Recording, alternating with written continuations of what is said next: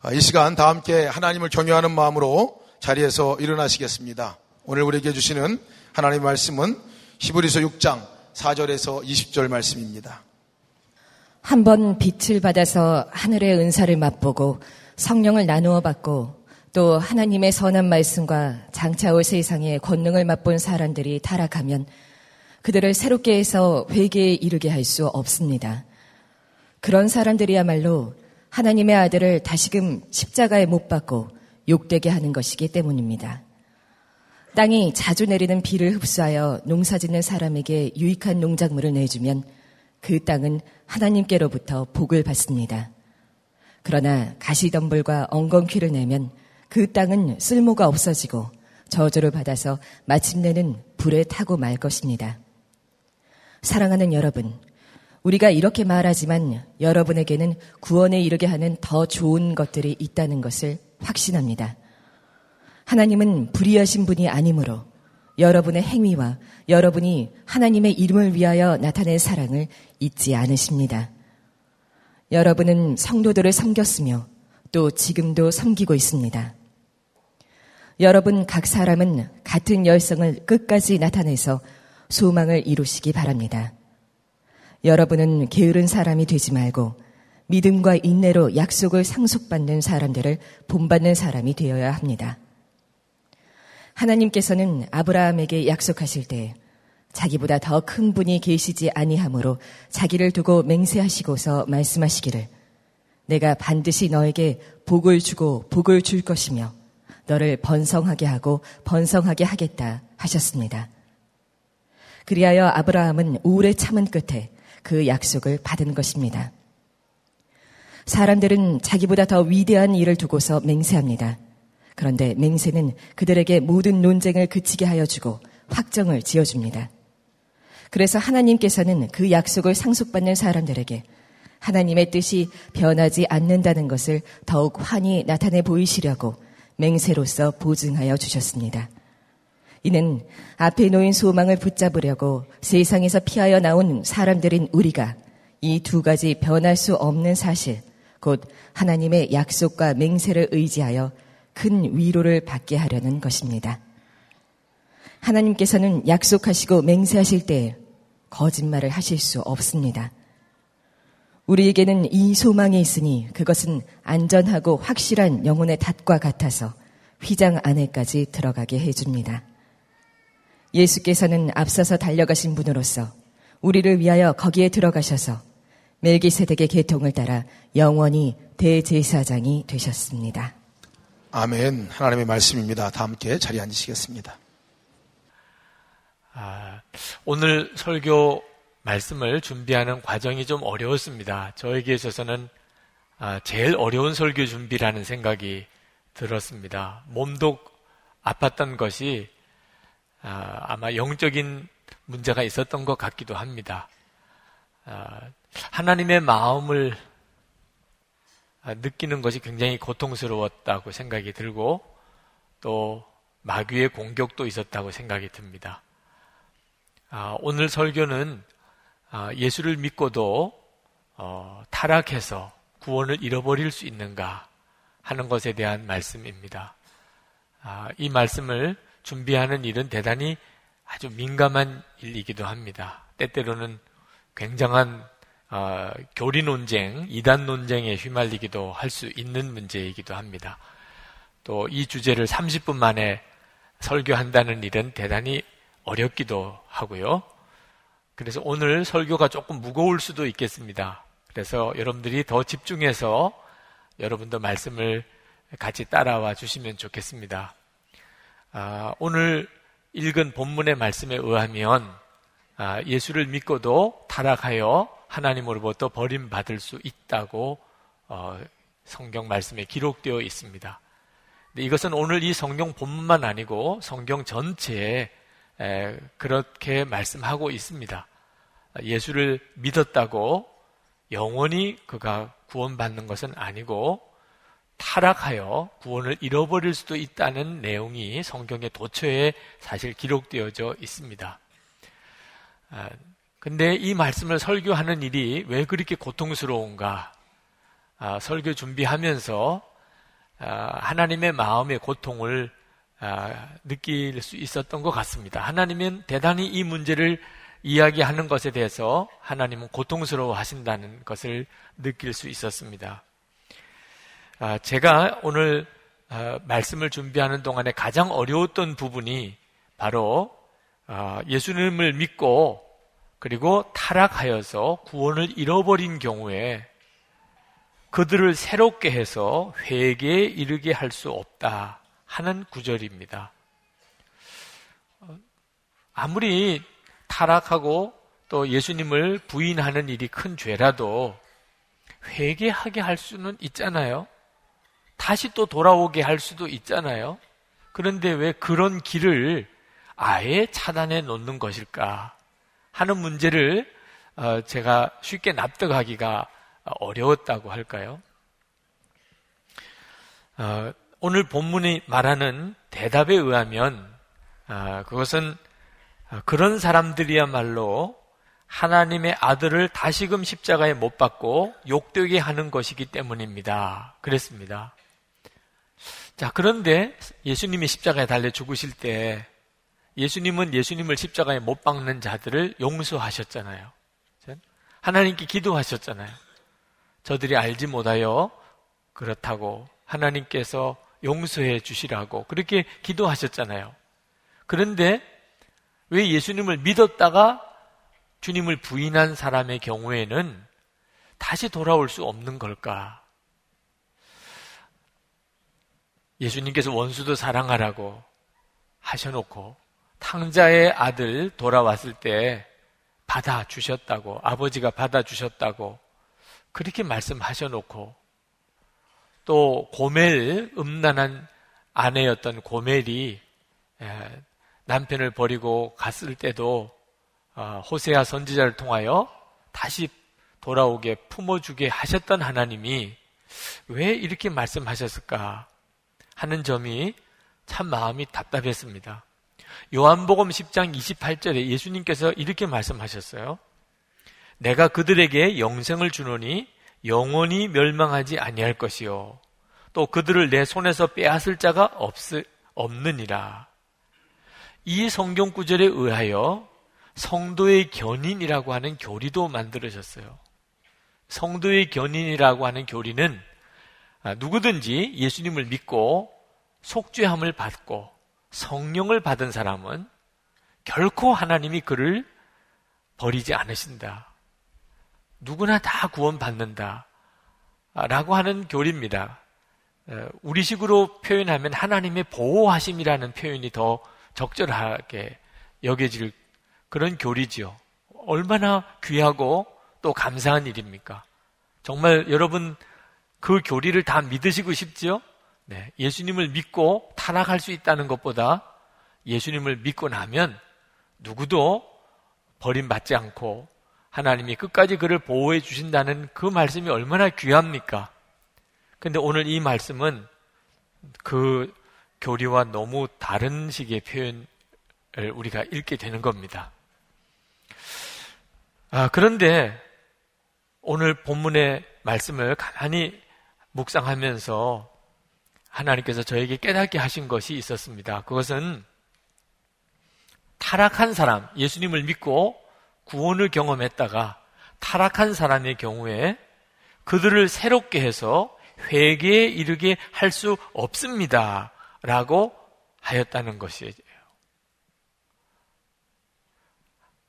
하나님이 다시 구원해 주지 않으시겠다 하는 게 아니고 할 수 없으시다고 이렇게 표현했다는 것이 저에게 있어서 빛과 같이 예, 깨달아졌습니다. 하나님은 얼마든지 해주고 싶으시다. 오늘 성경에는 그렇게 나와 있지는 않습니다. 하나님께서는 다시 타락한 자라도 얼마든지 다시 품어주고 싶으시다. 그들도 구원해 주고 싶으시다. 그렇지만 할 수가 없구나. 이렇게 이 성경이 읽어지더라 그 말입니다. 예를 들면 이런 경우입니다. 어떤 한 여자가 지금 살고 있는 남편을 떠나서 스스로 남의 남자에게로 가버린 경우, 그런 경우는 어떻게 하는 거죠? 자, 이, 이 옛날 남편이 그 아내를 다시 품어주고 싶어도 이미 새 남편과 같이 살고 있습니다. 음, 품어주고 싶지만 품어줄 수가 없는 경우가 있을 수 있는 거죠. 제가 군목으로 있을 때 저희 옆 부대에서 월북한 병사가 있었습니다. 이해가 안 되는 일이었어요. 도대체 이 대한민국에서 살았던 사람이라면 어떻게 월북을 할 수가 있죠? 그런데도 실제로 그런 일이 일어났어요. 제정신이 아니었든지 순간적으로 착오가 있었든지 무슨 뭐 피치 못할 사정이 있었든지 그는 스스로 북한으로 넘어갔습니다. 자, 이런 경우는 어떻게 하지요? 우리가 그를 다시 품어주고 싶어도 이제는 품어줄 수가 없습니다. 왜냐하면 이미 그는 북한의 정권 안에 있습니다. 그는 올라갈 때는 스스로 올라갔을지 몰라도 이제는 스스로 내려올 수가 없는 자가 되어져 있는 거지요. 여러분, 우리가 영적으로 이와 같은 것을 볼 줄 알아야 합니다.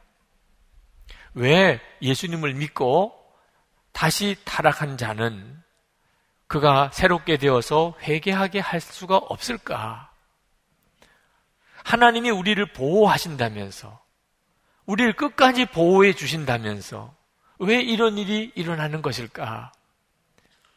여러분 꼭 명심해야 합니다. 하나님의 보호하심은 하나님의 권위 아래 있을 때 그게 이루어진다는 것입니다. 하나님의 권위에서 우리가 벗어나려고 하면 하나님은 우리를 보호하실 수가 없는 것이지 보호하시지 않으시는 게 아니라는 겁니다. 아담과 하와가 선악과를 따먹고 하나님의 권위를 벗어났습니다. 그리고 그가 마음으로 마귀가 하는 말을 받아들였습니다. 그래서 마귀에 속한 자가 되어버렸어요. 하나님께서 에덴 동산에서 아담과 하와를 내쫓았습니다. 왜 그러셨을까요? 화가 나서 그러셨을까요? 에덴 동산 안에 생명나무 열매가 있었다고 그랬습니다. 죄와 마귀의 종이 된 아담과 하와가 그 상태에서 생명나무 열매를 먹고서 영생하면 안 되니까 하나님께서 아담과 하와를 에덴 동산 내어 쫓을 수밖에 없었습니다. 하나님이 붙잡아 주시려고 했는데도 스스로가 하나님의 손을 뿌리쳤기 때문입니다. 가인이 아벨을 죽이려고 할 때 하나님은 가인을 붙잡아 주려고 하셨습니다. 근데 가인은 하나님의 손을 뿌리쳐 버렸습니다. 롯의 아내가 하나님이 다 구원해 주셨습니다. 99.9% 구원 받았습니다. 그는 그냥 곧장 걸어만 가면 되는 것입니다. 그런데 그는 하나님이 붙잡아 주시려는 손을 뿌리쳤습니다. 그리고 그는 멸망하고 말았습니다. 여러분, 마음이 주님에게서 떠나면 주님도 어떻게 하실 수가 없는 것입니다. 여기에 우리 주님의 아픔이 있습니다. 하나님은 오늘 이 말씀을 우리에게 읽게 하시면서 예수를 믿고도 멸망받을 수 있다. 타락하여 구원을 잃어버릴 수 있다는 것을 가지고 우리를 두렵게 하려고 하시는 게 아닙니다. 하나님의 마음의 아픔을 말씀하려고 하는 것입니다. 마음이 떠난 사람, 이 사람은 정말 어떻게 할 수가 없는 것이지요. 여러분, 여러분의 삶 중에 정말 중요한 게 무엇인지 분명히 하고 사셔야 합니다. 우리가 돈도 벌어야 되고 성공도 해야 되고 명예도 중요한 일이지만 그렇지만 우리에게 구원에 이르게 하는 것이 중요한 만큼 더 중요한 게 있겠습니까? 히브리서 기자는 구절 말씀에서 우리에게 가장 중요한 게 무엇인가에 대해서 말씀하면서 구원에 이르게 하는 더 좋은 것들이라는 표현을 쓰셨습니다. 여러분, 정말 명심하셔야 합니다. 우리에게 구원에 이르게 하는 것들이 있습니다. 그걸 소홀히 생각하면 안 됩니다. 우리가 마음으로 그것을 중요하게 여기셔야 됩니다.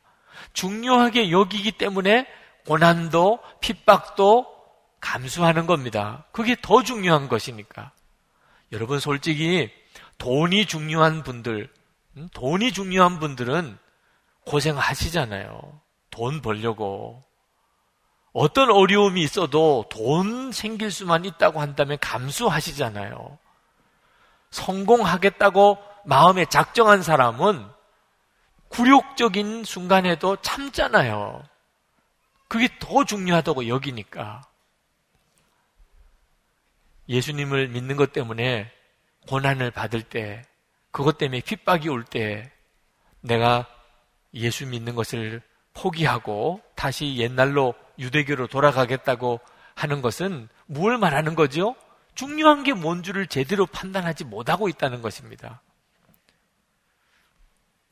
오늘 말씀에서 10절에 보면은 구원에 이르게 하는 그더 좋은 것들이 무엇인지 설명하고 있습니다.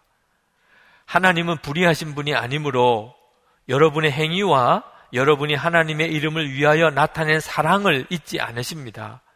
여러분은 성도들을 섬겼으며 또 지금도 섬기고 있습니다.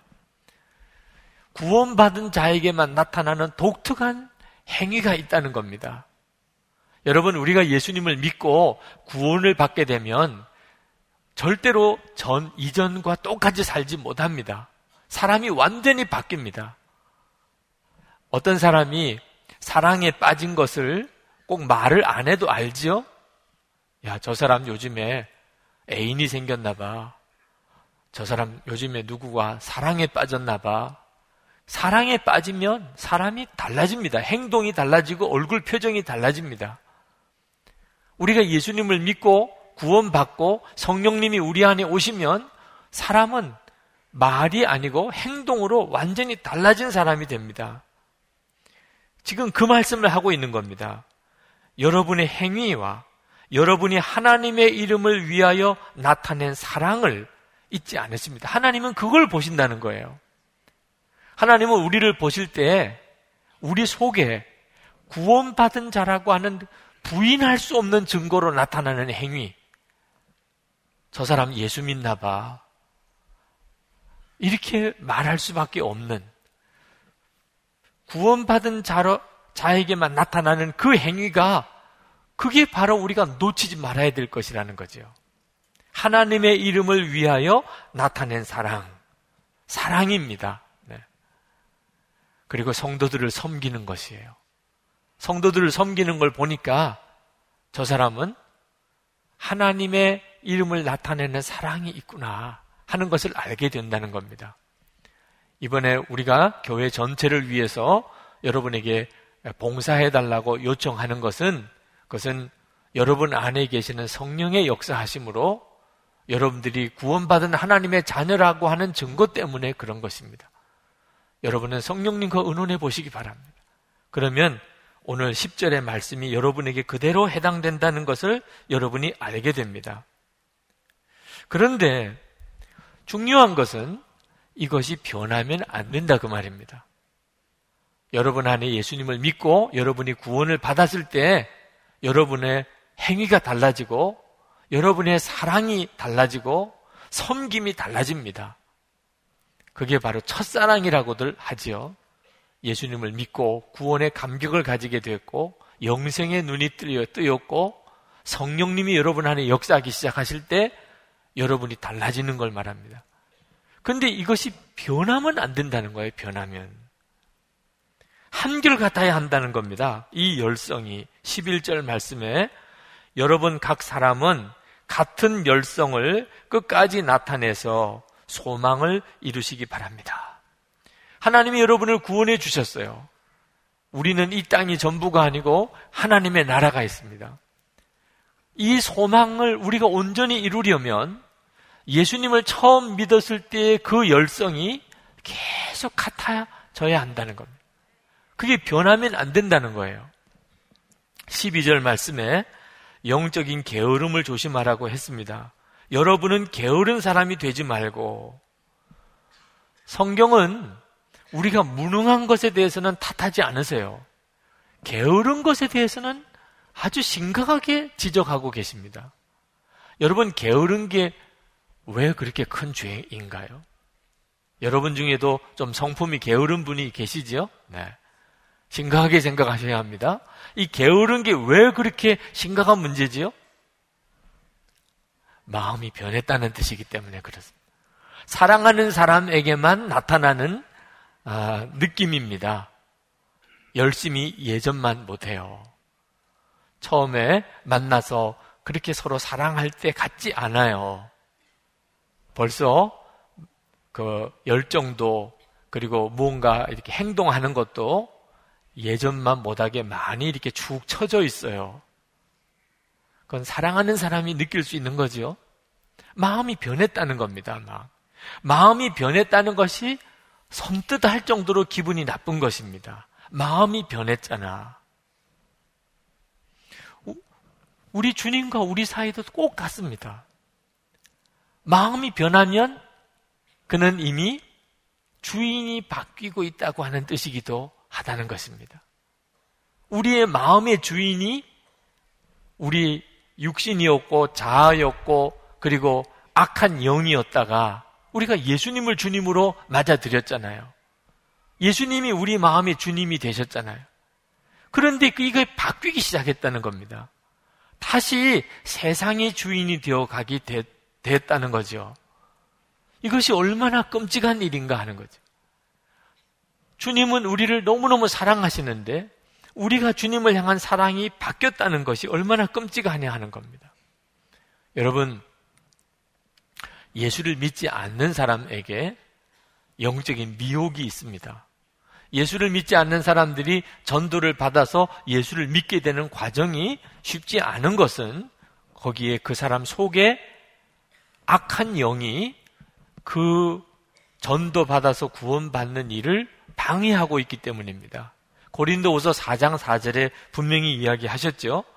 그 중에 이 세상 신이 믿지 아니하는 자들의 마음을 혼미하게 하여 그리스도의 영광의 복음의 광채가 비치지 못하게 함이니 그리스도는 하나님의 형상이니라. 그러니까 예수님을 아예 모르는 사람들, 그런 사람들의 마음 속에 악한 영이 이 세상의 신이 그 사람의 마음을 혼미하게 해서 예수 그리스도를 온전히 바라보지 못하게 함으로 때때로 거역하고 때때로 핍박도 하는 사람이 있는 거죠. 그러나 그들이 복음을 듣고 그리고 예수님을 영접하고 성령이 오시면 사람이 완전히 달라지게 됩니다. 비로소 예수님이 누구신지를 알게 되는 거죠. 그런데 그렇게 되었다가 다시 예수님을 부인하고 세상으로 돌아간 사람은 어떻게 될까요? 예수 믿지 않을 때 미혹을 받은 것과 비교할 수 없는 미혹에 사로잡히게 됩니다. 한 번 예수님을 믿었다가 그리고 그 빛에 대해서 경험했다가 영생에 대해서 맛보았다가 성령에 참여했다가 그리고 다시 돌아간 사람은 이제는 어지간한 전도로 전도가 되어지지도 않습니다. 그 사람을 다시 돌이키게 할 수가 정말 어렵다는 것을 여러분 이해하실 수 있겠습니까? 마귀가 이제는 그를 완전히 자기 소유로 만들어 버릴 수 있게 됐다는 거죠. 그 미혹이 얼마나 무서운 것일까요? 가론 유다의 경우를 예를 들어서 보면 좀 짐작할 수 있을까요? 가론 유다는 예수님의 제자였고 예수님의 말씀을 실제로 직접 들었던 사람이고 그리고 예수님이 행하신 기적도 다 보았습니다. 근데 가룟 유다에게 마귀가 역사하기 시작합니다. 그 마음에 자꾸 예수를 팔 생각을 집어넣어 주고 있었습니다. 그때 예수님께서 그 가룟 유다를 어떻게 해서든지 보호하시려고 가룟 유다에게 경고하시고 또 경고하셨습니다. 그러나 가룟 유다가 결국은 마귀가 주는 생각을 마음에 품고 실제로 예수를 팔려고 하게 됩니다. 그리고 마귀가 가룟유다 속에 들어가 버렸다고 그랬습니다. 그때는 예수님께서 더 이상 가룟유다를 붙잡아 주려고 하지 않으셨고 너가 할 일을 그냥 하라고 했습니다. 이게 사로잡혀진다는 게 얼마나 무서운가 하는 것입니다. 마귀가 사로잡아 버리고 나면 그러면 이미 우리는 더 이상 분별이 없게 됩니다. 히브리서 기자가 이 점을 너무너무 안타깝게 말씀하고 있는 겁니다. 그래서 그때 당시에 핍박당하는 성도들에게 믿음과 인내를 가지라고 처음 예수를 믿었을 때 그 마음을 변함이 없도록 믿음과 인내를 가지라고 그렇게 권하는 겁니다. 우리가 믿음과 인내를 가지고 나가려고 하면 반드시 주님이 도와주십니다. 반드시 이기게 하십니다. 그건 마음의 문제인 것입니다. 히브리서 기자는 아, 브라함의 예를 듭니다. 13절부터 16절까지 아브라함의 예를 듭니다. 아브라함도 그랬다는 겁니다. 하나님으로부터 복에 복을 더하는 축복을 받았고 그 자손들이 번성할 또 번성할 약속을 받았었습니다. 믿어지지가 않는 약속이었어요. 75세까지 아이가 없었는데 이제 큰 민족의 조상이 된다니 도무지 믿을 수가 없는 약속인데 하나님께서 맹세하시면서까지 자기 자신을 두고 맹세하시기까지 하나님이 약속을 하시는 것을 보고 아브라함이 믿었다 그랬어요. 그래서 백세가 될 때까지 정말 믿음이 꺾어질 만한 여러 가지 위기들이 왔었지만 아브라함은 끝까지 믿음과 인내로 그 약속을 붙잡았고 결국은 이루어졌다는 거죠. 그러면서 우리에게 말씀하시는 겁니다. 우리도 그와 같이 해야 한다는 겁니다. 분명히 하나님은 예수 그리스도를 통하여 우리를 죄와 저주와 마귀에게서부터 구원해 주셨고 또 영원한 구원을 약속하셨습니다. 이 세상의 전부가 아니고 하나님의 나라가 있다는 사실을 우리에게 분명히 보여주시고 우리가 그 하나님의 나라의 백성이 되고 하나님의 자녀가 될 것이라는 약속을 맹세까지 더하여 우리에게도 주셨다는 것. 그것은 우리가 환란을 당할 때, 핍박을 당할 때, 고난이 올 때, 유혹이 올 때 흔들리지 않게 하기 위해서라는 것. 아브라함처럼 우리가 처음 믿음을 변하지 않고 끝까지 가지고 있으면 반드시 이 놀라운 하나님의 약속과 맹세가 우리 가운데 그대로 이루어진다는 것입니다. 하나님은 완벽한 구원을 준비하셨습니다. 완벽한 구원.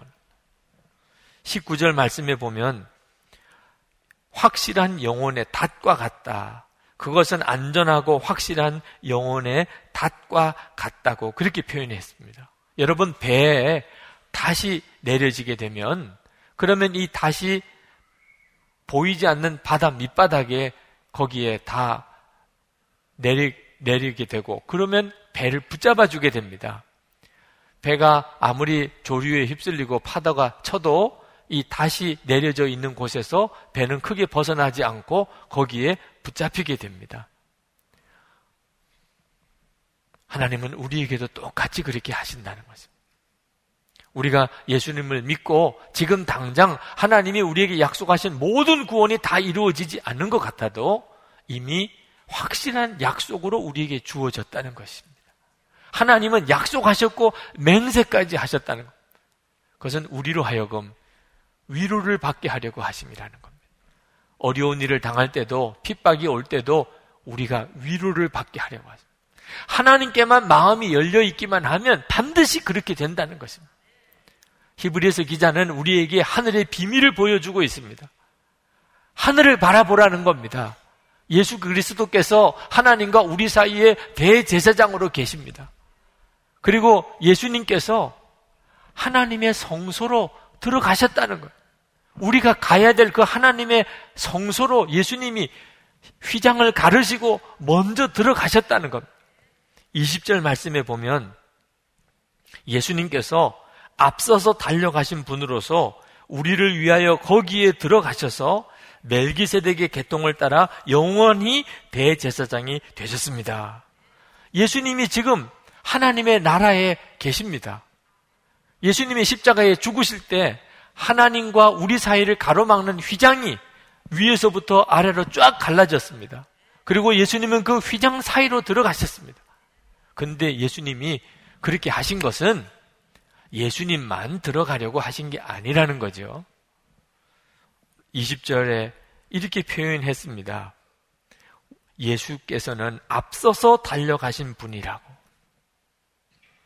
여러분, 앞서서 달려가셨다는 말은 누군가가 뒤따라오는 사람이 있다는 뜻이잖아요. 누가 뒤따라가는 거죠? 저와 여러분들이죠. 예수님을 믿는 모든 성도들을 말합니다. 예수님이 휘장을 가르시고 하나님의 성소로 들어가신 것은 우리 모두가 다 그리로 들어가려고 주님이 먼저 들어가신 것입니다. 우리를 위하여 그리 하셨다고 성경은 또 말씀하고 있습니다. 하나님은 우리를 향한 완벽한 구원을 준비하셨어요. 하나님은 절대로 우리를 놓치지 않으십니다.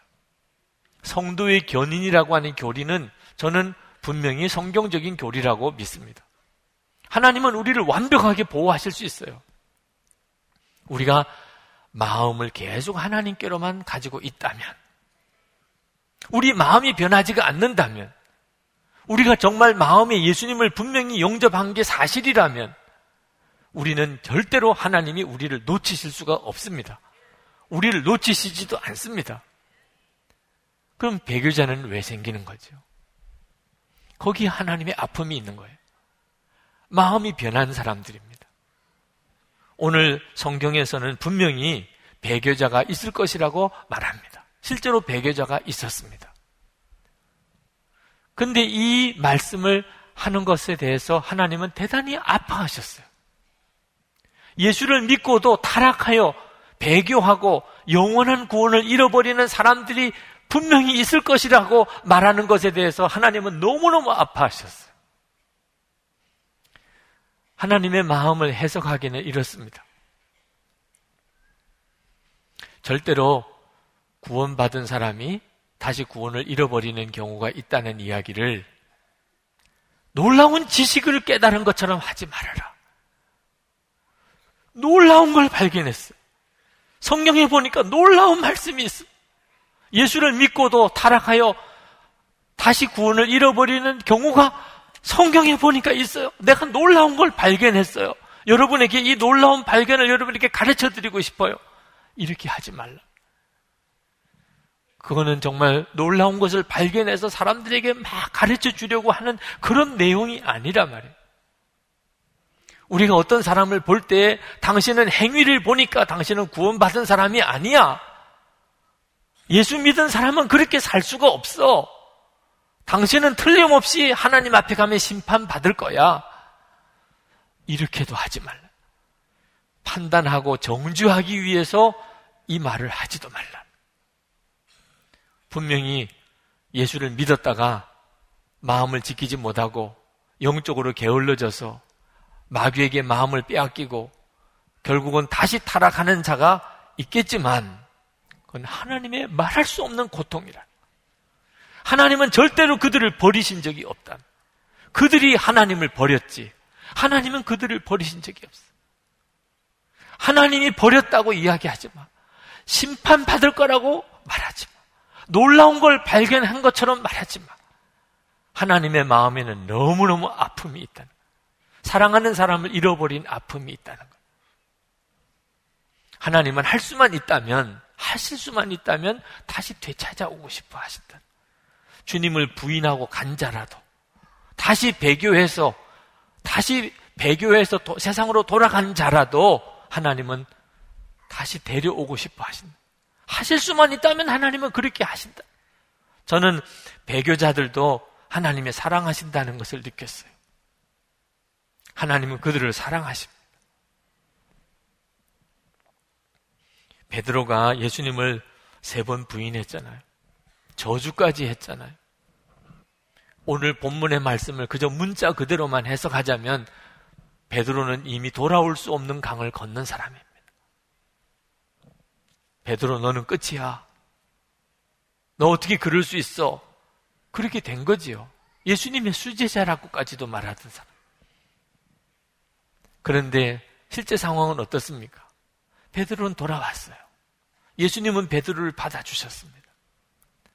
예수님이 베드로를 다시 만났을 때 물으셨어요. 너는 나를 사랑하느냐? 그때 베드로가 예수님에게 대답을 했습니다.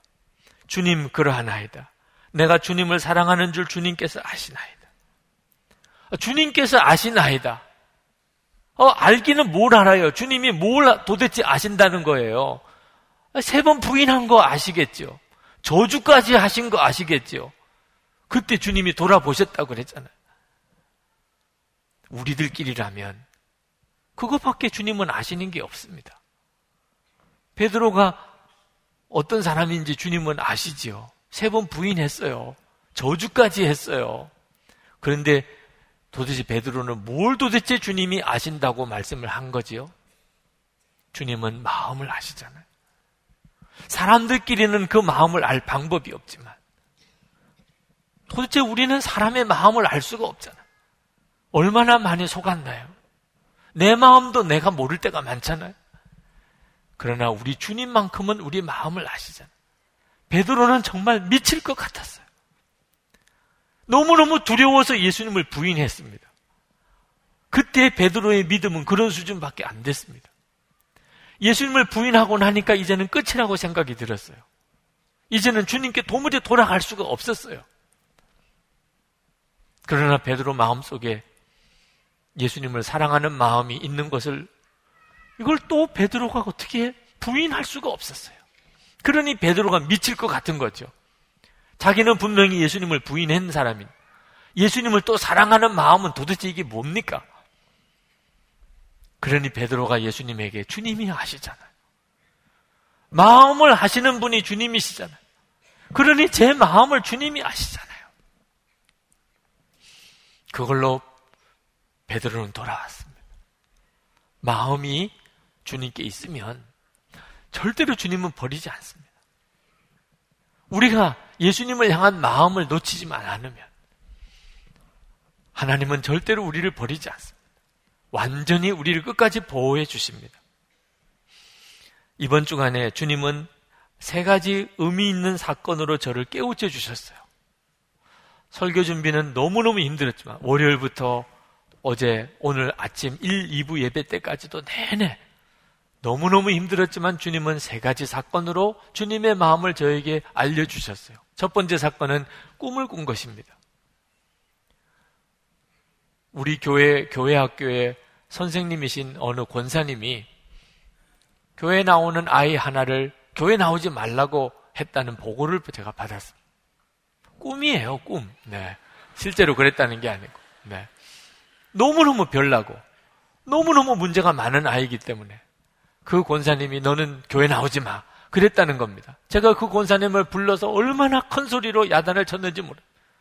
도대체 권사님이 무슨 자격이 있어서 그렇게 말씀하셨어요. 우리 모두가 다 힘들어도 아무리 권사님이 목사님에게 누가 될까봐 목사님이 불편하실까봐 그렇게 말씀하셨다 하더라도 제가 어떤 어려움을 겪는다 하더라도 우리 교회 모든 교인들이 그 일로 인해서 고생을 한다 하더라도 누구도 너는 교회 나오지 마. 어떤 사람에게 그렇게 말할 자격이 없어요, 권사님. 하고 제가 막 큰 소리로 야단을 쳤어요. 꿈이니까. 꿈이니까. 그러고 깼어요. 깨고도 너무너무 현실 같은 생각이 드는 겁니다.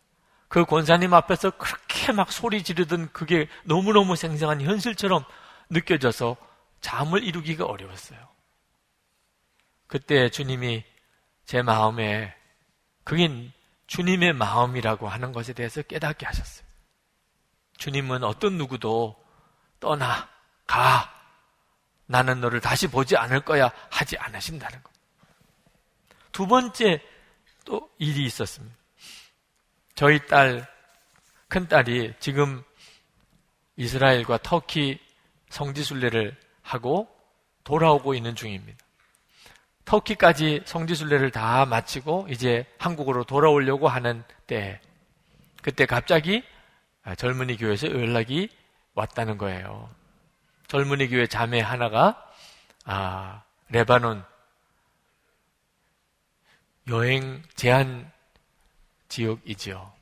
지금 내전이 벌어지고 있는 상당히 위험한 곳입니다. 그런데 그곳에 선교 정탐 훈련을 하러 갔는데 거기서 예기치 않은 병으로 지금 병원에 강제로 입원이 되어져 있다는 겁니다.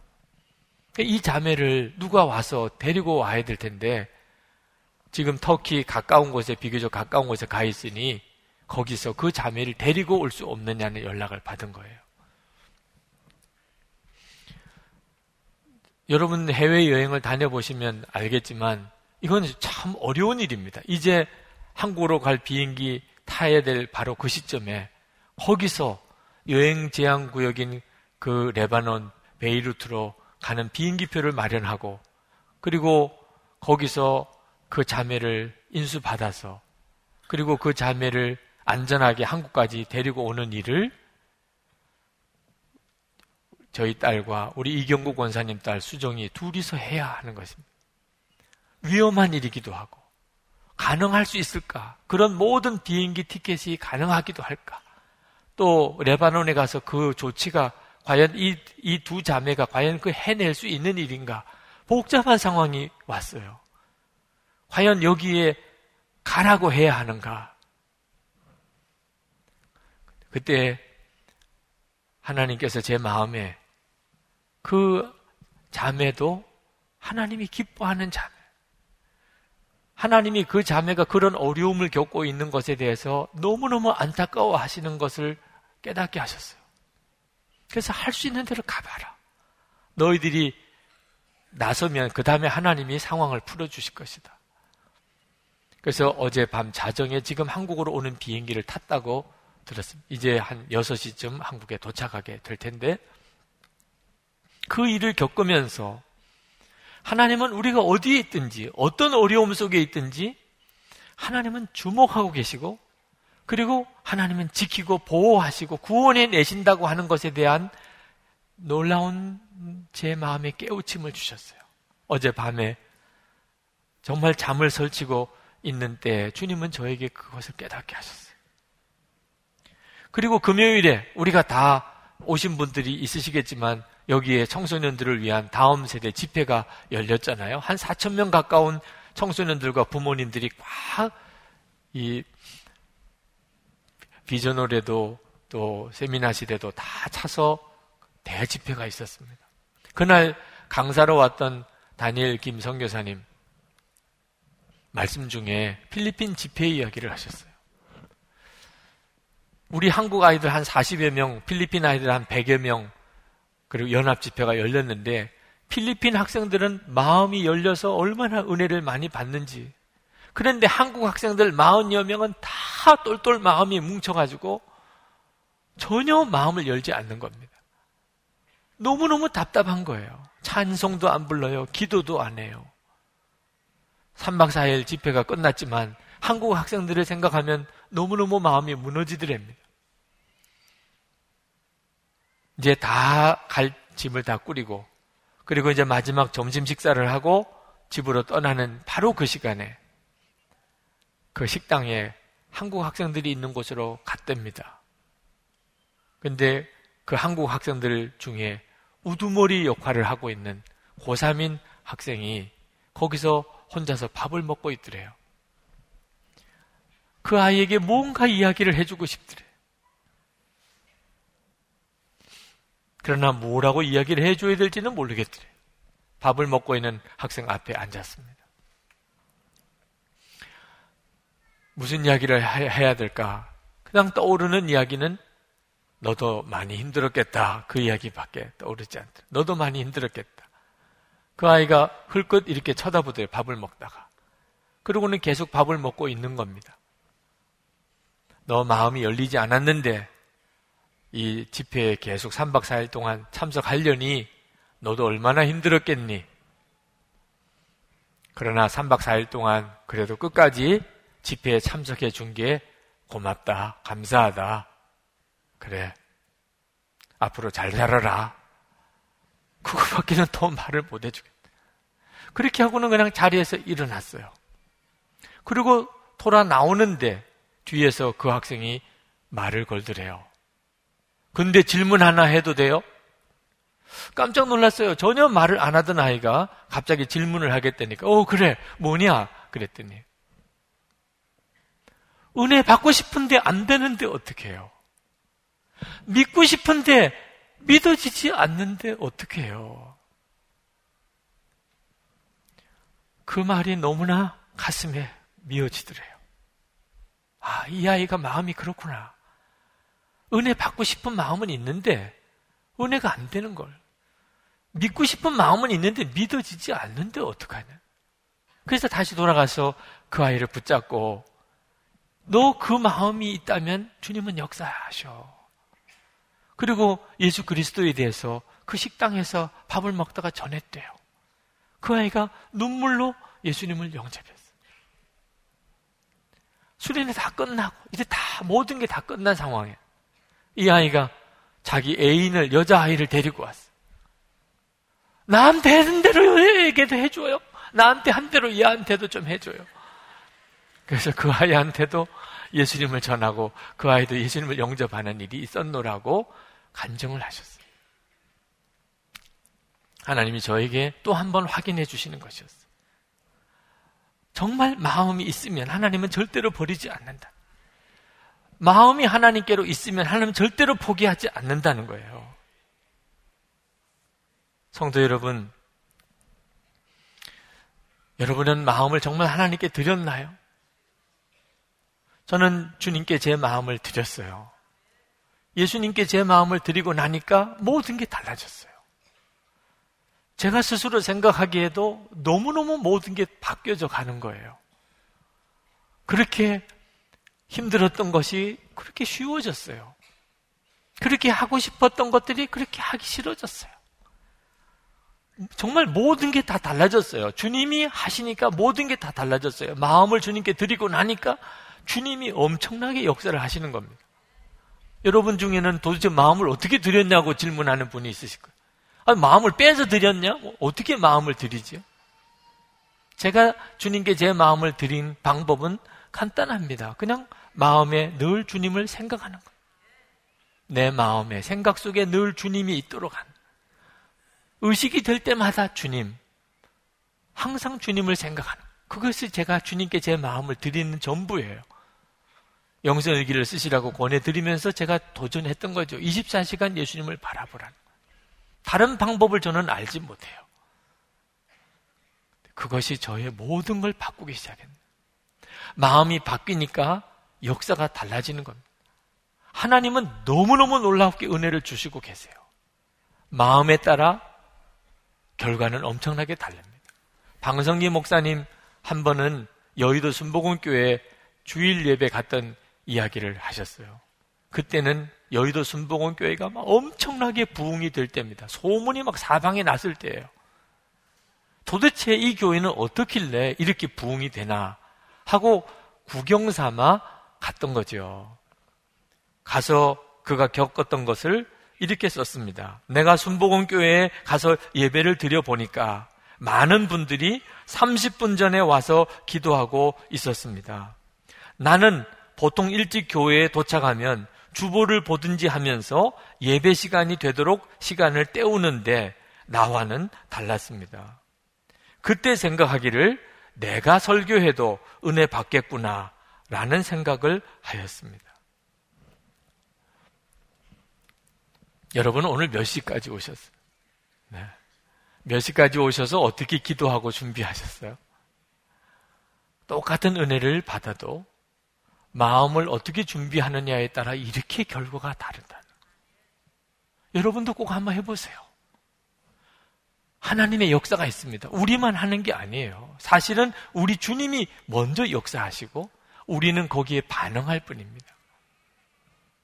이제 우리 같이 기도하십시다. 네. 여러분, 주님은 오늘 두 가지 여러분에게 꼭 말씀을 전하라고 하셨습니다.